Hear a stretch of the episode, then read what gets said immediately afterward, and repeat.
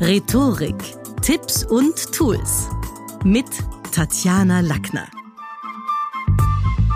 In der heutigen Podcast-Folge geht's um die Objektsprache. Genauer gesagt um Tattoos. Also ich selber bekenne es gleich, ich besitze keine Zeichnungen auf meinem Körper. Das bedeutet aber nicht, dass ich Körperschmuck jetzt grundsätzlich verdonnere.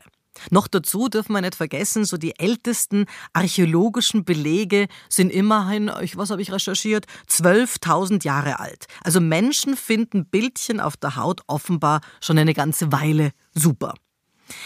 Interessant ist jedoch schon, also jetzt gerade in den Sommermonaten, wo man mehr Haut sieht, zu beobachten, welche, ja, wie soll ich das sagen, malerische Selbstkundgabe manche Menschen da betreiben.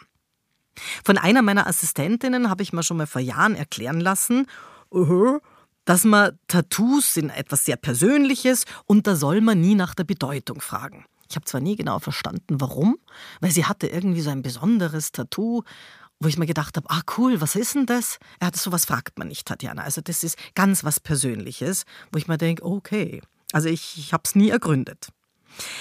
Was aber habe ich mir dann überlegt, wenn die Trägerin zum Beispiel an ihrem Trizeps, also das ist jetzt die Hinterseite vom Oberärmel, geografische Koordinaten aufgemalt hat, wenn ich da so in der Flughafenschlange hinter der stehe, dann sehe ich das. Sie selber kann es nie sehen, außer sie steht vorm Spiegel. Und natürlich frage ich mich dann, man kommuniziert ja auch mit anderen Menschen, da hat ja Watzlawick recht, man kann nicht nicht kommunizieren und das gilt auch für die Objektsprache, für alle Dinge, wo wir in Kontakt oder in Austausch mit anderen Menschen treten.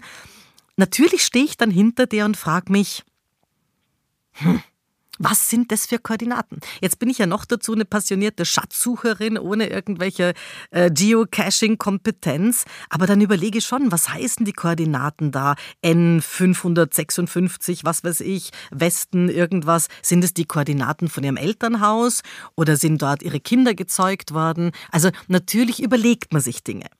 Denn Tattoos, finde ich, kommunizieren Botschaften und treten genauso mit anderen in Kontakt wie Litfaßsäulen, wie Werbeplakate. Das macht ja was. Die laden ja auch zur Interaktion ein. Also ich habe zum Beispiel bei irgendeinem ein Tattoo gesehen, es gibt ja Menschen, die ganze, ganze Fragestellungen auf den Ärmel malen. was hat er geschrieben? Wo ist Goethe geboren? Ist mit SCH. Also das hätte ich jetzt zum Beispiel beantworten können und habe angenommen, dass der Mann mit dem massigen Genick, auf dem die Frage gestanden ist, aus Frankfurt kommt, weil da kam Goethe her. Auch wenn er selber ja versucht hat, uns mit einem Aachen-T-Shirt in die Irre zu führen. Eben wie bei Werbeschildern, so finde ich, regen Tattoos unser Kopfkino an. Ich weiß von, von einer asiatischen Bekannten, die hat mich irgendwie im Zusammenhang dieser Tattoo-Debatte darauf hingewiesen, dass sie das erlebt. Ganz, ganz viele chinesische Zeichen, die schlicht falsch geschrieben sind, übel übersetzt sind, zum Teil spiegelverkehrt sind. Also bei einer hübschen jungen Frau standen da eben die Zeichen, diese chinesischen, die ich jetzt nicht dekodieren könnte, in Spiegelschrift, also verkehrt rum, auf der Wade. Bestimmt kein Beinbruch, aber bestimmt auch keine Absicht beim Nadelmann.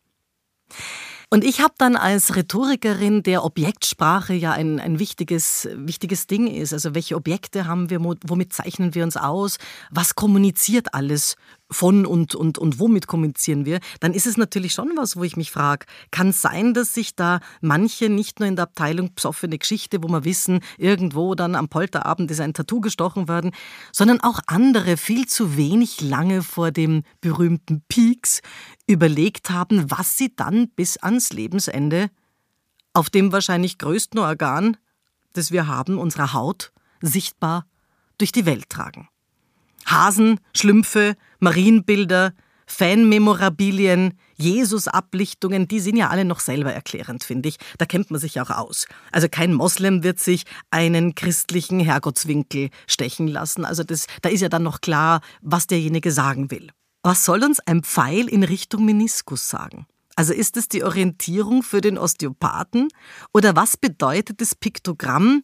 Das habe ich in Dänemark gesehen auf einem Oberarm. Das Piktogramm einer sterbenden Kröte samt Messer im Maul? Ist es ein Hilferuf? Ist der Mann pleite? Hat der keine Kröten mehr? Also man steht ja dann auch manchmal vor Bildchen und denkt sich, was willst du uns sagen? Fazit? Als Rhetorikerin ist mir wichtig darauf hinzuweisen, also eben von wegen, man kann nicht nicht kommunizieren. Und es schließt bitteschön die nonverbale Kommunikation beispielsweise durch Tattoos neben dem gesprochenen Wort ganz genauso mit ein. Ich finde, manchmal lohnt sich ein Motiv nicht nur nach dem situativen Jö, schön, geil, gell, sondern auch irgendwie nach dessen Botschaft an die Welt zu überprüfen. Denn bewertet wird im Endeffekt beides. Die künstlerische Arbeit und die Motivaussage. Das war's für heute. Besuchen Sie mich doch in der Schule des Sprechens in Wien. Auf Facebook, LinkedIn, Instagram, YouTube und auf Clubhouse. Oder auf sprechen.com.